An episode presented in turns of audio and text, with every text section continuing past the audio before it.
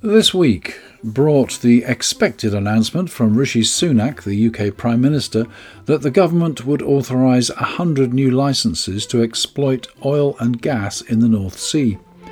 He went so far as to say that they would max out the North Sea, claiming that this would help the UK's energy security and have a much lower carbon footprint than if we had to ship oil and gas in from other countries.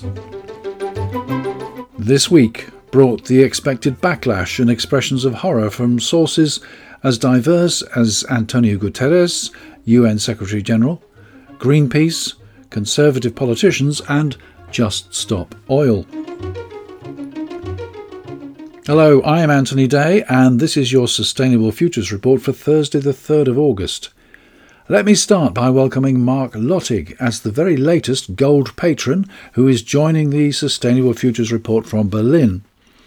Mark's concerns include sustainability and the climate crisis, and he has a special interest in sub Saharan Africa. I hope he'll be able to share his thoughts on a future podcast. Welcome, Mark. Rishi Sunak made his announcement in Aberdeen. He's been criticised for making far too much use of helicopters, but this time he went on a private plane, uh, despite the fact that the scheduled services would have got him to Aberdeen at about the same time. He was very short with the BBC interviewer who made that point. He was running the country, don't you know? Sunak took the opportunity to announce a new carbon capture and storage facility, which at first sight would offset the CO2 produced by all the new oil and gas. Of course, this won't actually happen for two reasons. First of all, carbon capture and storage has not been successfully implemented at commercial scale, and even if it ever works, it will add significant costs to the power station or factory which uses it. Secondly, there is no way to capture and store the CO2 emitted by transport or by gas boilers and home heating. Of course, if we all changed from gas boilers to electric heat pumps, that would eliminate some emissions. Even so, it's not quite as simple as that. This week, a BBC documentary provided an interesting picture of heat pumps and their position in the UK energy environment.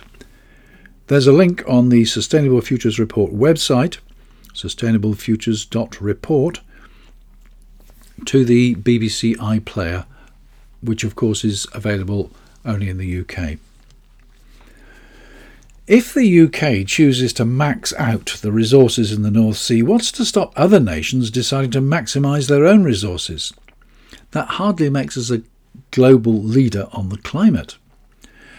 And apart from the worries created by the extreme weather all over the world in this last couple of weeks, it's long been known that we cannot afford to exploit all remaining fossil fuels without irrevocably damaging the planet.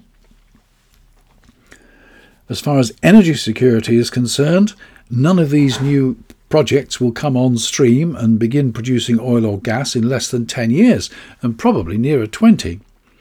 And because fossil fuels are traded on global markets, there'll be no difference to prices whether these fuels are sourced from the UK or from abroad. The carbon footprint of transporting them is a first class red herring. The transport carbon footprint is minute in comparison with the emissions created by actually using the oil and the gas.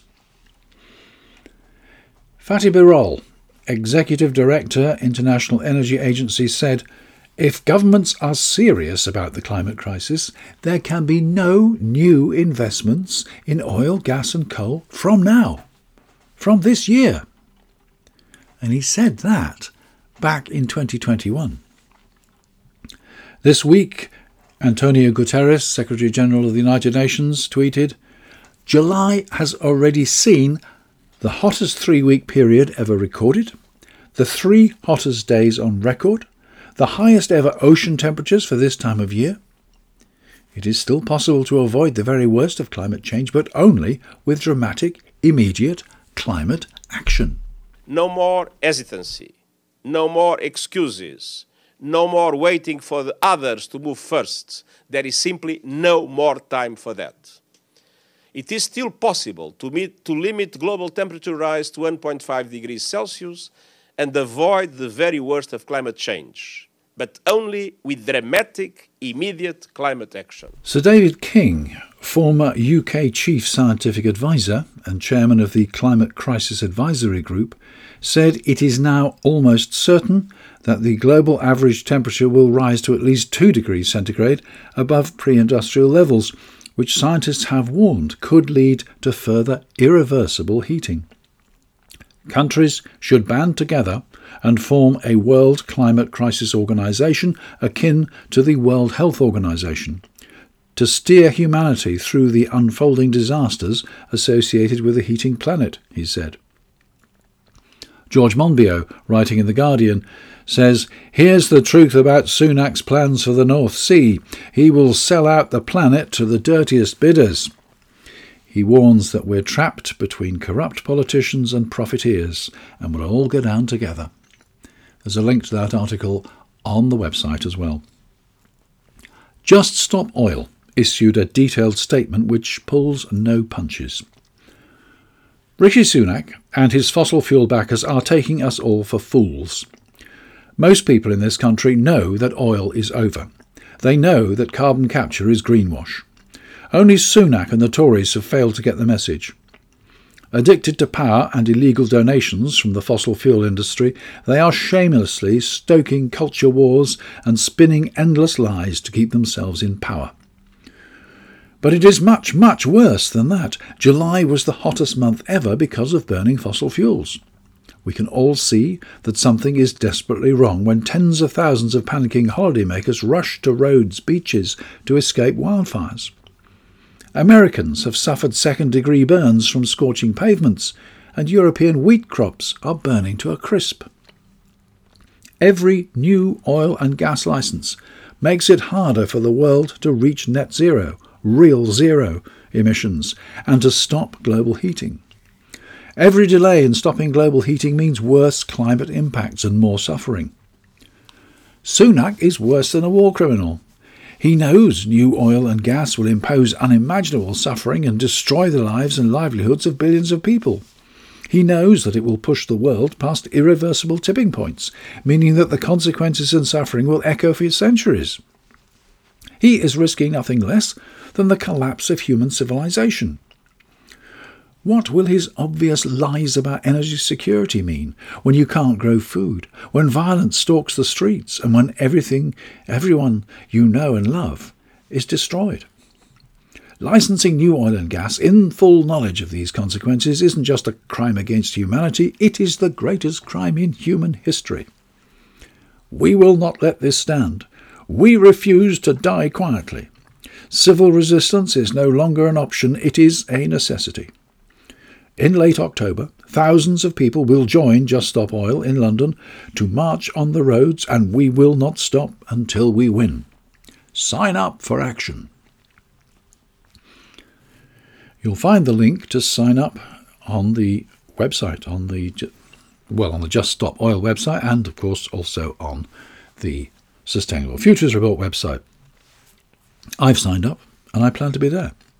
I've never risked arrest before, but I am convinced that desperate times justify desperate measures. It's not just the future of our grandchildren, it's becoming increasingly clear that our own relatively near future is at risk. Just Stop Oil is undoubtedly doing a good job at raising its profile. As my guest Solitaire Townsend told us last week, Just Stop Oil doesn't want to be liked, it just wants to be noticed. It needs to be noticed, and it's getting noticed. Some people are prepared to take extreme, always non violent action, and some have received significant penalties. For example, last October, Marcus Decker scaled the Queen Elizabeth II Bridge at the Dartford Crossing together with Morgan Trowland, creating a public debate about the government's continued investment in new oil. As a result of their protest, Marcus was sentenced to two years and seven months in prison. He's a German citizen and because of the length of the sentence, considered by many to be excessive, he is now being threatened with deportation. He has a partner and family in England who have already not seen him for months and fear not seeing him ever again. Environmentalist Chris Packham has already called for Marcus to be released, and last week Marcus Decker and Morgan Trowland appealed their sentences. They argued that two years and seven months and three years in prison, respectively, were unprecedented and grotesque punishments for their peaceful, selfless protest against the climate crisis. The appeal judges decided that they disagreed. They decided that these prison sentences reflect Parliament's will, as per the new Police, Crime, Sentencing and Courts Act. There's a crowdfunder set up for Marcus's legal fees to fight deportation, and a link on the SFR website. Environmentalist protesters against HS2, that high speed rail line, which is very slowly being developed, uh, were also in court this week, although their sentences were far lighter. They built tunnels under the construction sites at Euston in London, and although they were found not guilty when they first came to court, the Crown Prosecution Service appealed, and at the new hearing they were either found guilty or pleaded guilty. The estimated cost of the disruption to the HS2 project was about £3.8 million. All six were given prison sentences of between one and three months, suspended for 12 months. The tunnels had disrupted construction work for 30 days. By contrast, the two who climbed the QE2 bridge were there for just 36 hours. And in other news, Tuesday the 1st of August was Yorkshire Day, so of course the flags were out. Wednesday the 2nd of August was Earth Overshoot Day. Less cause for celebration. And that brings me to the end of a brief but I hope informative Sustainable Futures report. Thanks again to Mark Lottig for becoming a patron, and thanks also to Adrian Bond for his insightful feedback on EVs. I suspect that's a topic we'll return to. I have an interview scheduled for next week, so if all goes well, that will be next week's episode. In the meantime, I hope all goes well for you, and I hope it stops raining, because it's been raining for at least, yeah, I reckon it's been raining for the last 12 hours, and it's expected to rain for the rest of the day. I blame climate change. That was the Sustainable Futures Report. I'm Anthony Day. Until next time.